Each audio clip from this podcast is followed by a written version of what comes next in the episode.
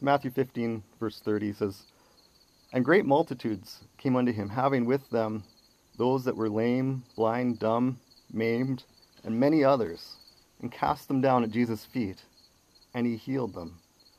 Insomuch that the multitude wondered when they saw the dumb to speak, and the maimed to be whole, the lame to walk, and the blind to see, and they glorified the God of Israel. Then Jesus called his disciples unto him and said, I have compassion on the multitude, because they continue with me now three days, and have nothing to eat. And I will not send them away fasting, lest they faint in the way. And his disciples say unto him, Whence should we have so much bread in the wilderness, as to fill so great a multitude? And Jesus saith unto them, How many loaves have ye? And they said, Seven, and a few little fishes. And he commanded the multitude to sit down on the ground. And he took the seven loaves and the fishes, and gave thanks, and brake them, and gave to his disciples, and the disciples to the multitude. And they did all eat, and were filled. And they took up of the broken meat that was left seven baskets full. And they that did eat were four thousand men, beside women and children.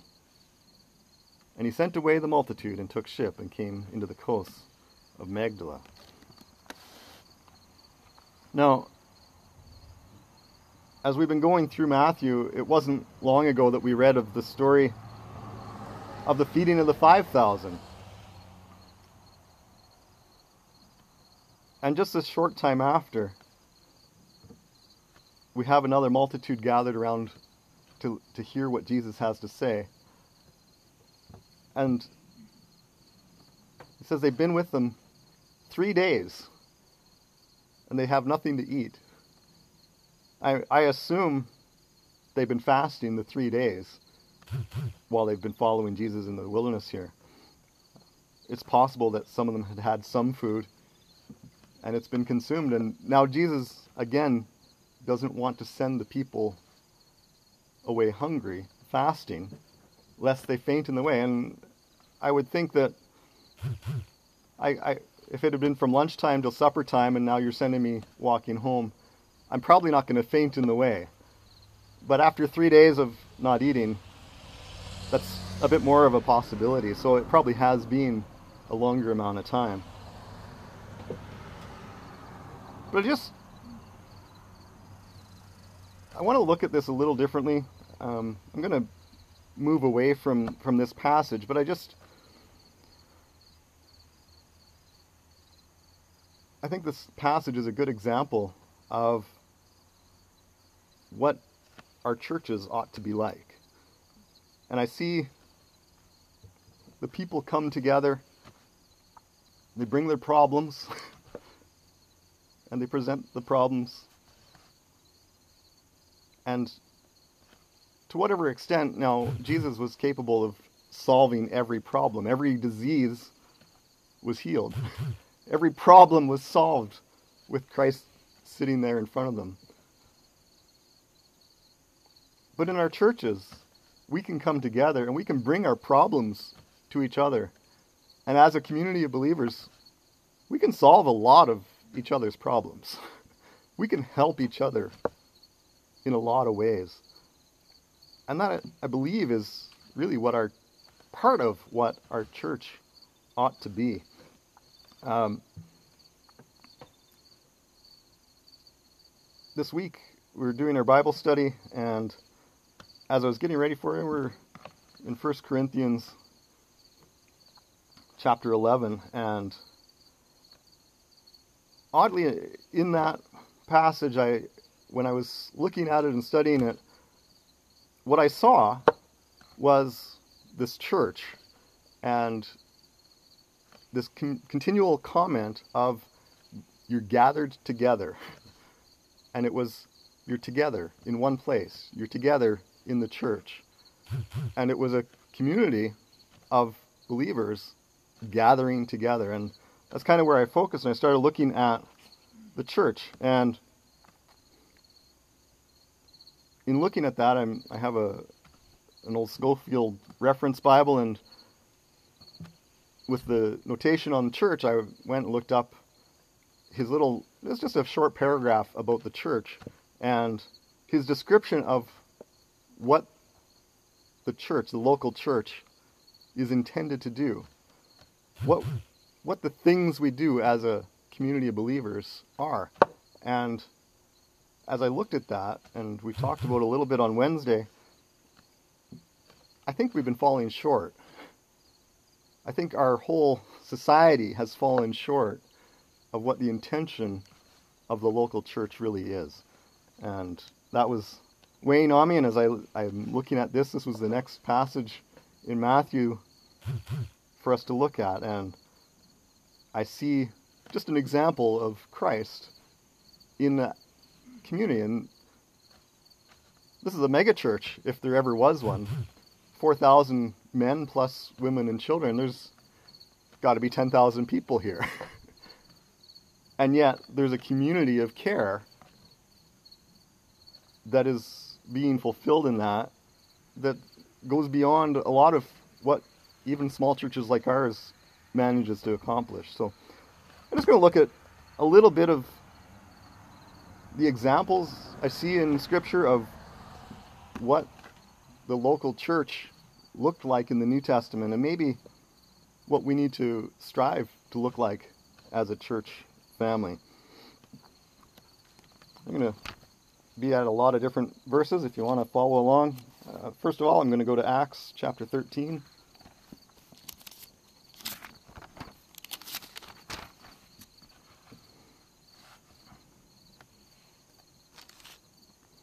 One of the things that I noticed as I started to think about this description that Scofield gave, and I, I didn't write it down, I didn't bring it with me, but this description, these things that the church does, and in contrast of what our churches typically look like, and I, what I saw was we have this tendency to just go through the motions of church. We come, we, we have this opening thing, we, we sing a few songs,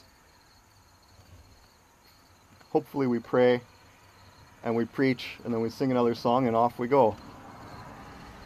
And it becomes this mechanical thing that we're just going through the motions, and the actual intent of church is this deeper fellowship, it's growth um, not just checking off that I did my duty this week of going to church. So, anyway, Acts chapter 13, um, starting verse 1 says, Now there were in the church that was at Antioch certain prophets and teachers, as Barnabas and Simeon, that was called Niger, and Lucius of Cyrene, and Manaen, which had been brought up with Herod the Tetrarch, and Saul.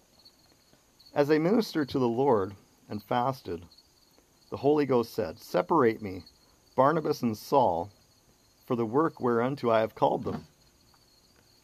And when they had fasted and prayed, and laid their hands on them, they sent them away. So they, being sent forth by the Holy Ghost, departed unto Seleucia, and from thence they sailed to Cyprus. And when they were at Salamis, they preached the word of God in the synagogues of the Jews. And they had also John to their minister. And I'll pause there, but we see these people were gathered together.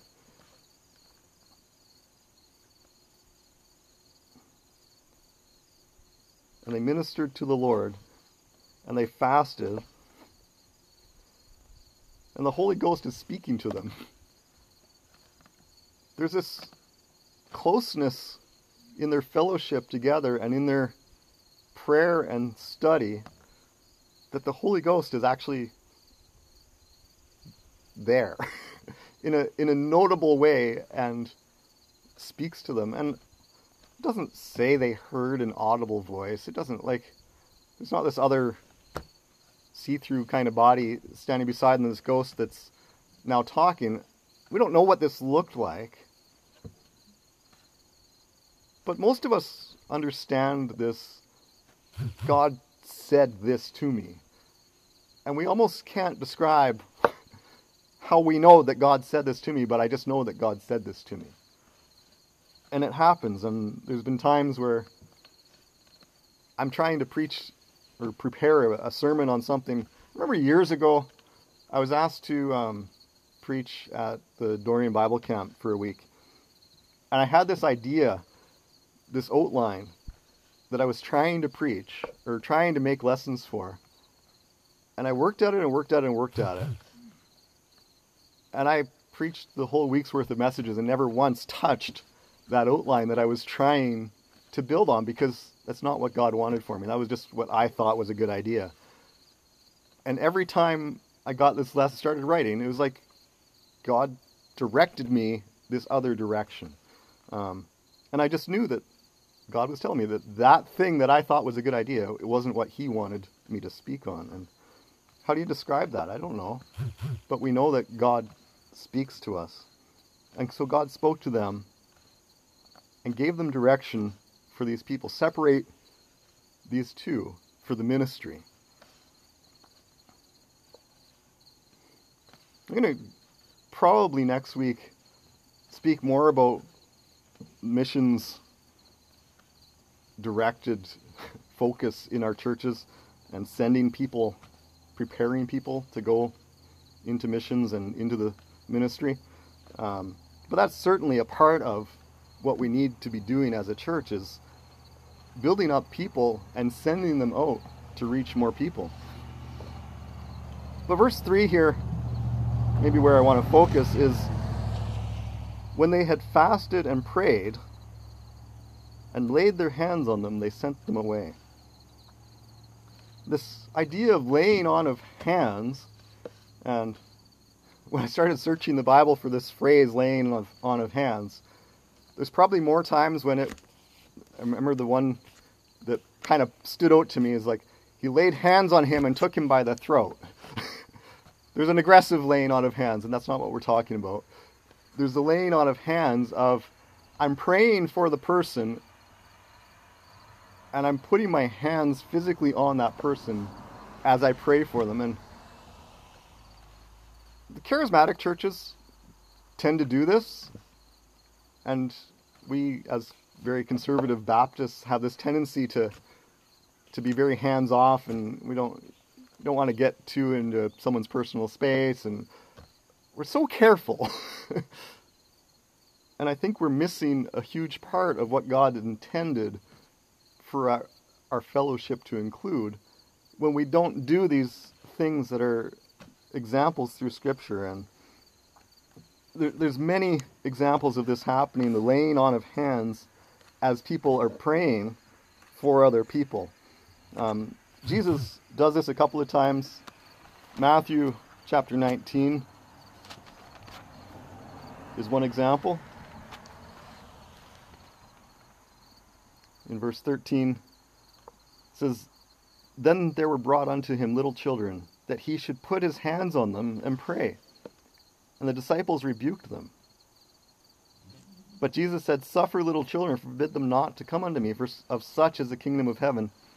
And he laid his hands on them and departed thence. It was important for him to actually physically lay his hands on them, to touch them. This physical touch, this contact is important. And we live in a world where people frown on touching. We're afraid to give a person a hug or put your arm around someone's shoulder because we might get accused of touching them inappropriately. And we're afraid of doing the things that Scripture tells us to do, but the intent and the, the method of doing these things is different than that, of course. We need to be careful, but we're supposed to lay our hands on people as we're praying for them. If you've ever been in the situation where somebody has been praying for you, what you feel changes from just hearing words spoken to somebody actually coming and touching you while they're praying. There's something deeper happens there. You feel, I can't even describe what you feel, but you know that there's more happening than just the words being spoken. It's important. In Mark chapter 6, verse 5 says, And he could do there no mighty work, because the people didn't, save he laid his hands on a few sick folk and healed them. It's like could could do no mighty work. He just healed a few people. no big deal. Big deal to those people though, wasn't it? That Jesus came and touched them, laid his hands on them and prayed over them and healed them. It's important to have that physical contact. Back in Acts chapter 9, verse 17, it says, And Ananias went his way and entered into the house, and putting his hands on him, and this is this is when Paul was Saul, and God had met him in the way and blinded him, presented Christ directly to Saul.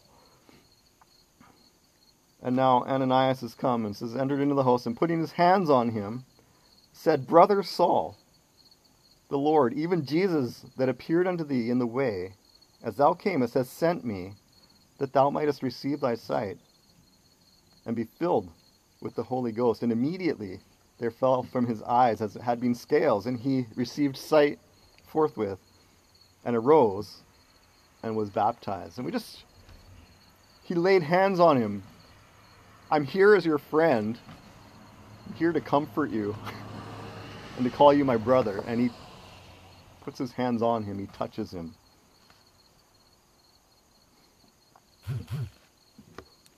Later on in Acts chapter 28,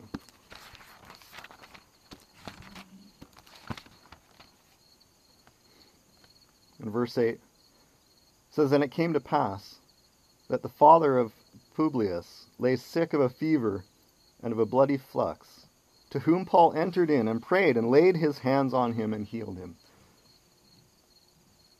We could carry on through the book of acts. It's just full of examples of people laying their hands and praying over another person in 1 timothy later on.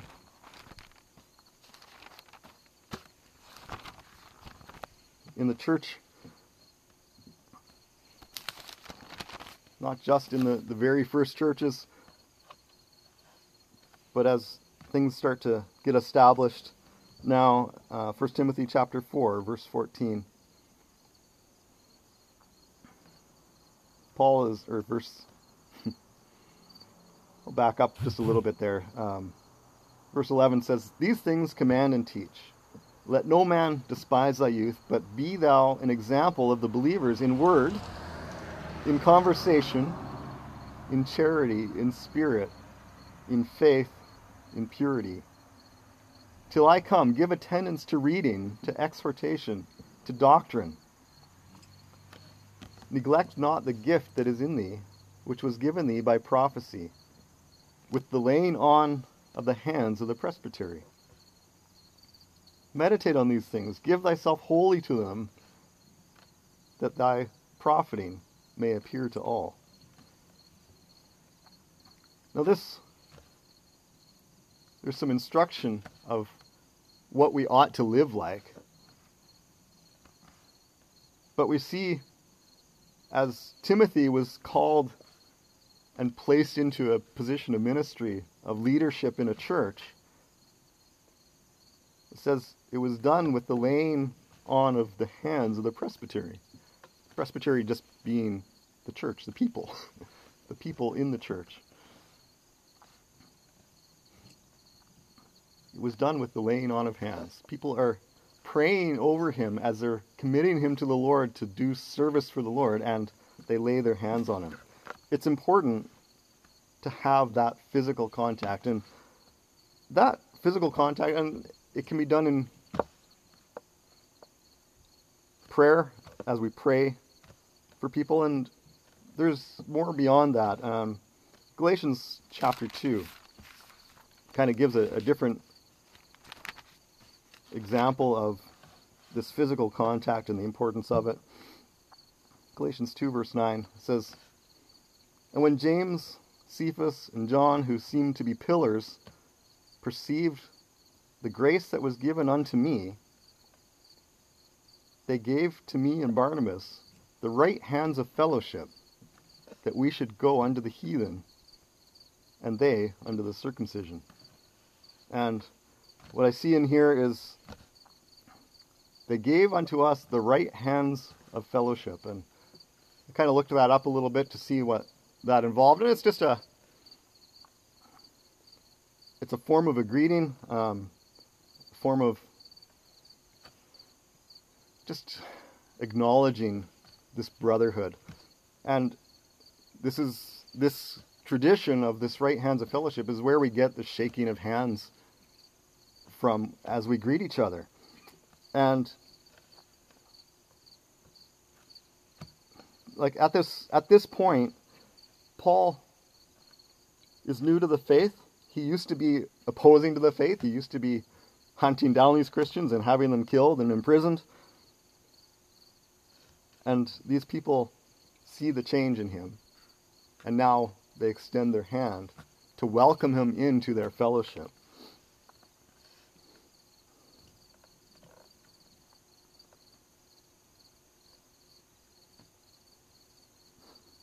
There's a number of passages.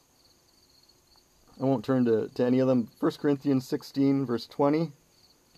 2 Corinthians 13, verse 12.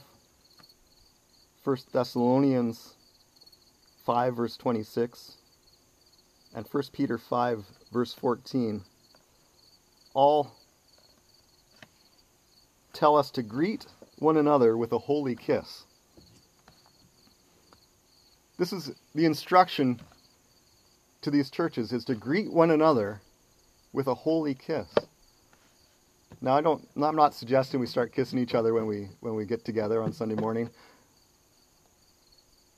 But you know, how many of us miss having a hug when we get here on Sunday morning? Maria was this standard thing. You couldn't walk into this place without getting a hug from Maria. When uh, Royden and Kathy came back from out east, Kathy came over and gave me a hug to greet me. What a blessing that is to be greeted with a hug. To feel there's nothing, there's no way to feel more loved and cared about than when somebody wants to give you a hug to greet you. That physical contact is so important to us as people. I think of just a simple handshake. And I think we've all shaken enough hands to to have experienced there's many different messages in a handshake. a handshake can be done very cold, very formal, this is just a formality that we go through. Hi, nice to meet you. But you ever had a handshake that almost felt like a hug? I've had people who would take my hand and they put their other hand on it and they hold that as they speak to you, as they greet you. It's a completely different handshake than just the hi, nice to see you. There's a different meaning there. You can have a handshake that expresses a romantic feeling towards a person. Handshakes can mean a lot of different things in the way that it's done, in the way that you extend and touch this other person. That contact speaks volumes. Way more than any words will ever speak.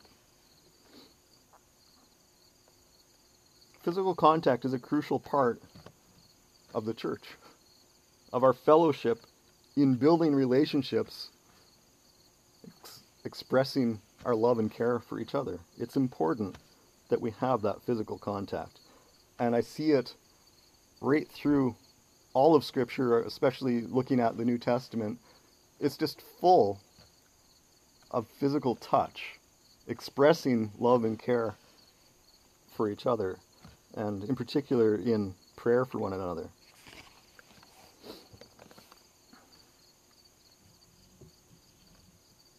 I made a, as I was looking at this, I just wrote this down. I said,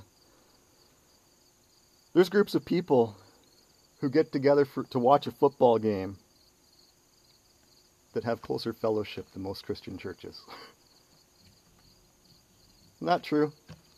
Have you seen people get together for to watch some kind of sport, especially playoffs? People get together in their homes and they have snacks and meals and drinks, of course, but but there's a closeness over this thing, and especially if we all are cheering for the same team. Man, that fellowship, that closeness, that community, you can feel it. Yet we come to church and it's such a sterile environment, and we each sit in our own pew and we now it's we each sit in our own car, separate from everybody, avoiding contact, not seeing each other's eyes and feeling the emotions that we have. We're not knowing the needs of each other through that contact. It's not good. It's not healthy for us, especially as a church. We need that contact. It needs to be personal. 3 John chapter chapter 14. 3 John verse 14. I thought was interesting. It says this is just him closing off the letter. Verse 13 says, I had many things to write, but I will not with ink and pen write unto thee, but I trust I shall shortly see thee. And that right there is it's not good enough to just write this letter. The phone call, the Zoom meeting, doesn't cut it. I need to see you face to face. It says, and we shall we shall speak face to face. Peace be with thee.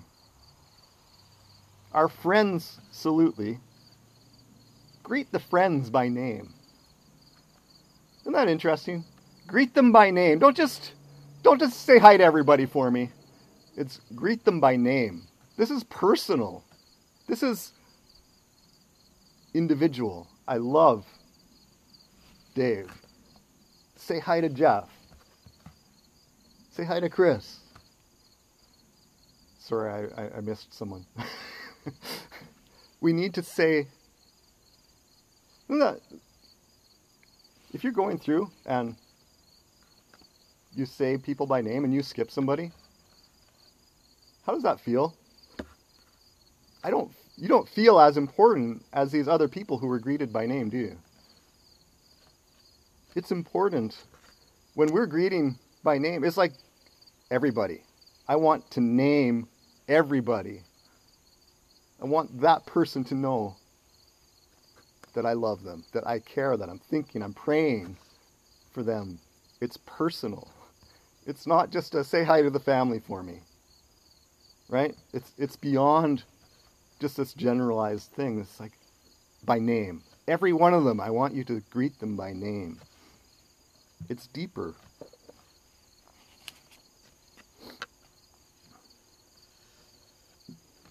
In 1 Corinthians chapter 10, which is where the my Bible study was and looking at or 11 actually. Verses 17 to 20 is where this passages come in. But it says when you come together and it says again you come together in one place. When you come together in the church we need to gather together in one place. And it says in the church, indicating like we have a place set aside where we gather. In one place, it could it could indicate in our homes even. But he says in the church. We're, we're referring to a, a building of sorts that's set aside for us to gather. And when we we are to gather together in that place.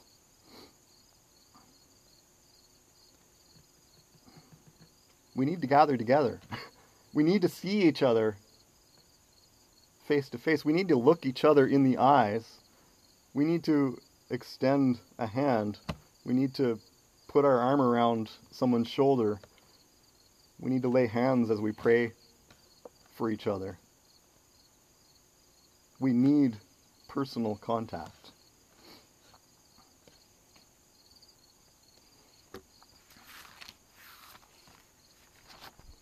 Philippians chapter 4.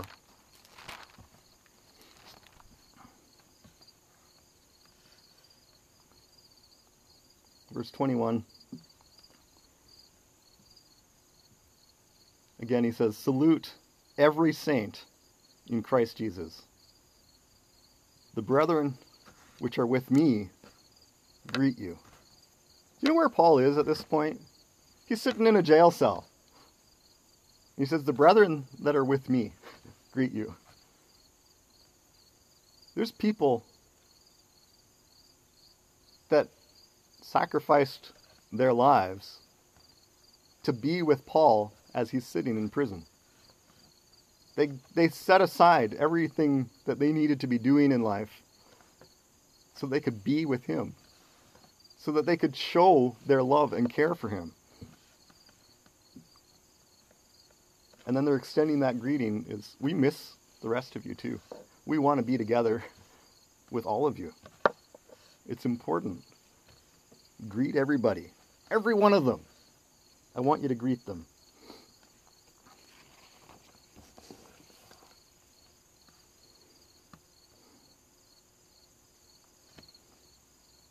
quickly running out of time here. If we go back to Acts chapter 20.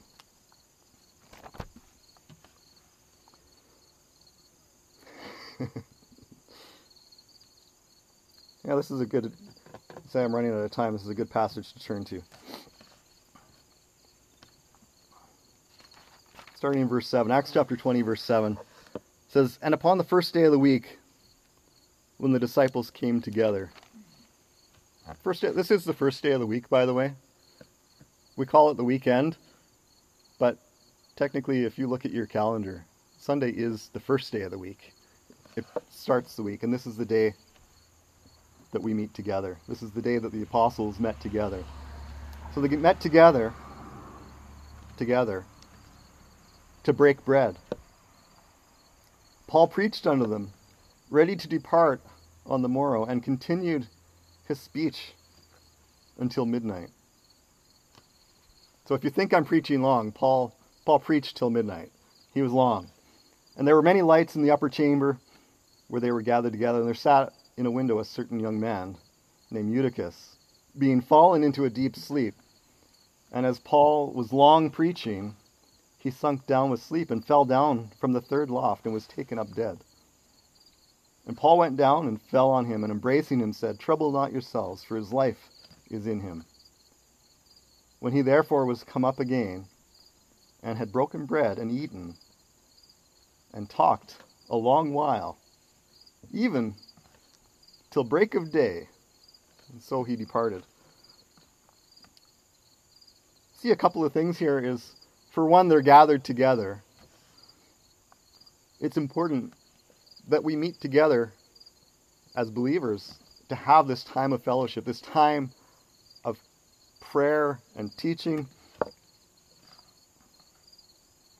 and breaking bread, observing the Lord's Supper.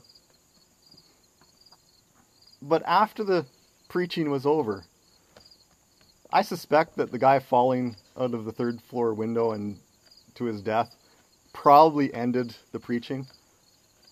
I think they maybe paused that and went down to to check on him. But he preached long. There's nothing wrong with we, when you're when you're learning about public speaking and pre- doing presentations, they say 20 minutes is about the extent of a typical person's attention span. And if I preach for 40 minutes, which I typically, that means that nobody is going to pay attention the whole time that I'm preaching. You might doze off, especially if you're too comfy sitting in your car here. I've been in church, I don't know here, but I've been in churches and I'm looking out and I can see people sleeping. and sometimes you take that personal, but it's not personal. It's just people's attention span can't go on that long, but it will come back and you'll you'll start listening again and you'll get some more. It's not a terrible thing that a person fell asleep during Paul's preaching when he preached long. Nobody criticized the guy for falling asleep. But what I see after the fact, they've raised him up, they've gone back upstairs, and they've carried on. They've now they eat, and it says in verse 11, when he was therefore come up again and had broken bread and eaten, and talked a long while, even till the break of day. Remember, it said he was there preaching till midnight. They kept talking and visiting and eating having fellowship until the break of day. I don't know what time dawn comes, probably 6, 7 o'clock in the morning in Israel. Man, there's a time of fellowship. the last, well, we weren't here last week, but the last few weeks, um, people have been bringing a picnic lunch, and we've been eating lunch together at the picnic tables. And that time is as important, maybe more important, than the time we spend singing and preaching. that time of fellowship, growing relationships within our church family, is probably more important than anything else that we do together. And yet,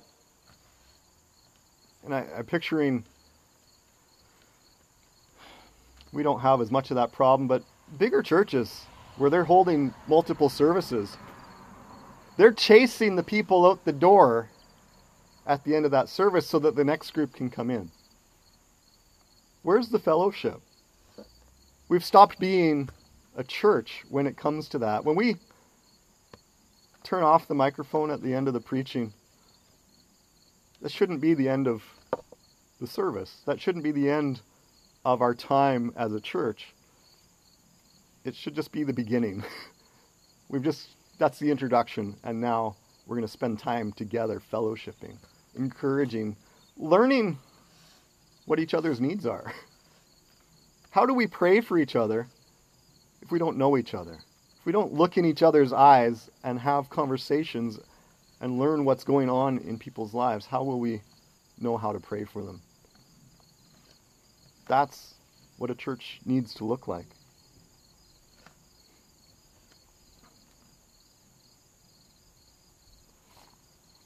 Acts chapter 2 is a, a, another example. It's not where I would typically go to find our example of where to go to what to look like as a church. This is like the very beginning. This is right at Pentecost. But there's a couple things that, that happen here at the end of the chapter, um, Acts 2, verse 44, says, And all that believed were together and had all things common, and sold their possessions and goods and parted them to all men, as every man had need. And now I'm, I'm, that's why I said this isn't the example. I'm not saying we should start a commune and we all sell our houses and all move together into one place. That's not the part of the example that we're looking at here.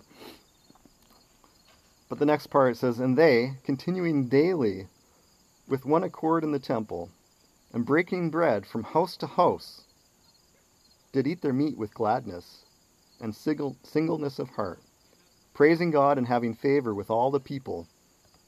And the Lord added to the church daily such as should be saved. they're part of each other's lives daily. They're spending time together, they're eating together, they're going house to house, communing with each other, having this fellowship outside of this one day a week where we gather on the first day of the week for this particular service, for this observance of the Lord's Supper and, and the preaching. But it goes beyond that. We're going house to house every day. We're together daily with our brothers and sisters in Christ. And we're eating, and it points out they eat their meat with gladness, praising God, having favor with the people.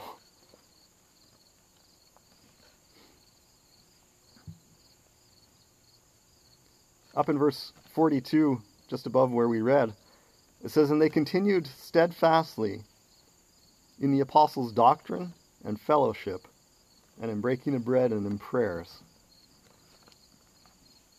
It's not just small talk, it's not just about the office and, and this and that. There's the talk about my life and my needs, the things that are necessary. And that's the part where I see they had all things common, as in when Julian needs something and I happen to be able to supply that need, he can call me and I'll gladly supply that need, whatever it is. We have all things common, as in, if I've got it and you need it, come and get it. It's yours. That's the kind of fellowship and the close knitness of a church. It ought to be. But it goes beyond just these earthly things, these normal things. It goes beyond the group gathering together for the football team game and cheering over that game. We're cheering over Christ. And verse 42, they continued in the apostles' doctrine. When we get together, our, our neighbors, um, there's two two places down, and it's just their guy's camp. He's out on weekends, and he's divorced, and their kid is with his mother most of the time. But he comes out to the camp on weekends quite frequently. And this is Colton, the kid that I said had gotten saved several weeks ago. When he's out, and yesterday, you know, he was, he's been out the last few days, and he spends more time at our place than he does with his dad. and that's a blessing. But yesterday, you know, him and Paul are out bouncing the trampoline. They're running around doing this and that. And they come in the house. like, you know, we're talking about this or this. And then, of course, the Bible comes up. Of course, the Bible comes up, right? The Bible must come up. If we're believers together, why wouldn't the Bible come up? What kind of Christian am I if if I can spend time with my church family in our homes together and the Bible doesn't come up, there's something wrong there. But these kids are talking about any and everything. Paul came to me last night. He says, Colton was asking about whether it's okay to have more than one wife. Does the Bible say that? Like, Man, you guys ask me harder questions than anybody, than any of the adults at church ask me. How do I deal with? But he wants to know. He wants to know what God has to say about these things. Why aren't we need to be together, and it shouldn't be a, a forced thing. Oh, I need to talk about the Bible today. It's like it should just naturally spew out of us. You know, I was reading this I was thinking about this. What do you think about this verse?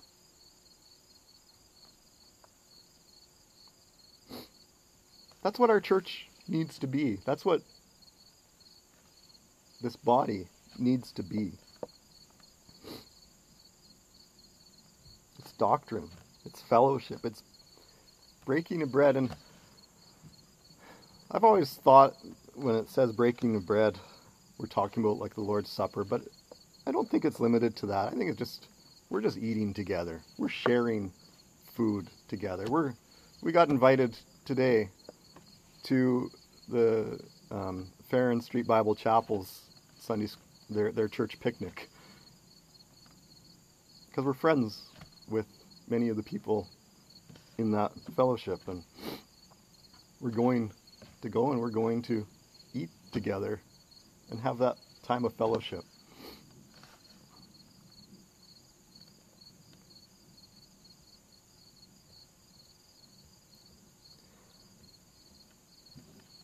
I'll stop after this.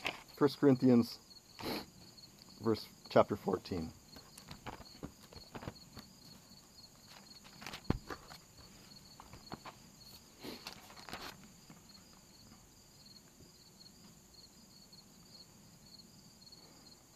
First Corinthians 14 verse 26 says, How is it then, brethren, when ye come together, every one of you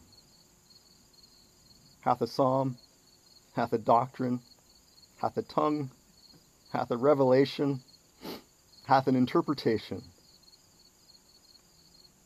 Now, this is kind of a complicated chapter to, to pull this out of and exactly how it's meant to be taken, but, but just look at this verse.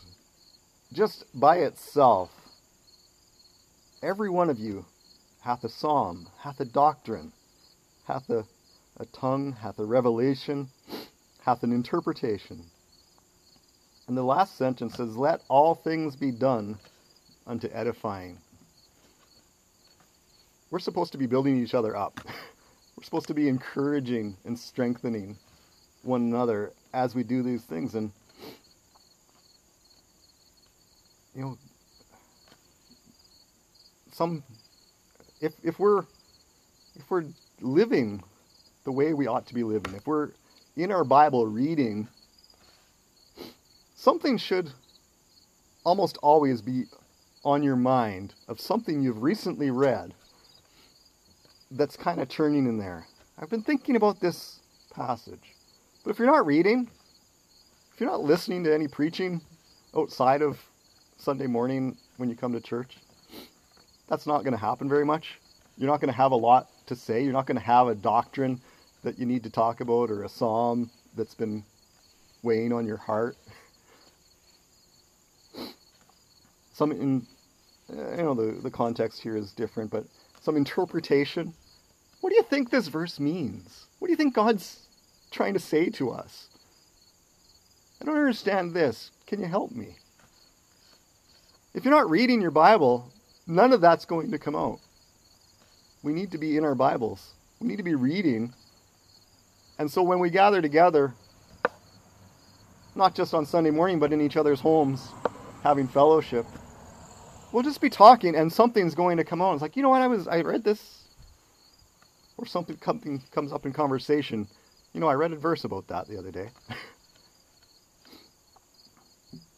Charmaine asked me something this morning about the neighbors. You know, what should I say to them about all these bad things happening? I said, well, you know what, I just read a verse.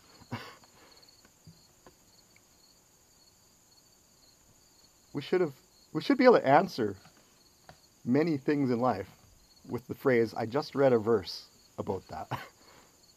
the Bible speaks to almost every aspect of our life. We need to get in that book and read it.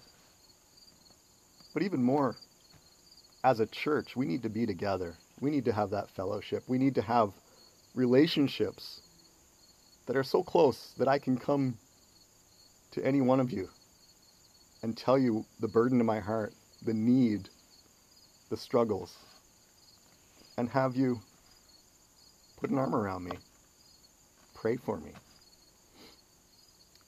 Not just get on the phone and call somebody, you know what so and so said? you know what so and so is doing? it's not, it should just be, I should be able to have that complete trust. We all with each other should be able to have that. Let's pray. Our Lord, we just as we look at these many passages, and there's so much more that we could turn to, examples of the church in the New Testament. and the fellowship, the unity among these churches. Help us to desire that. Help us to see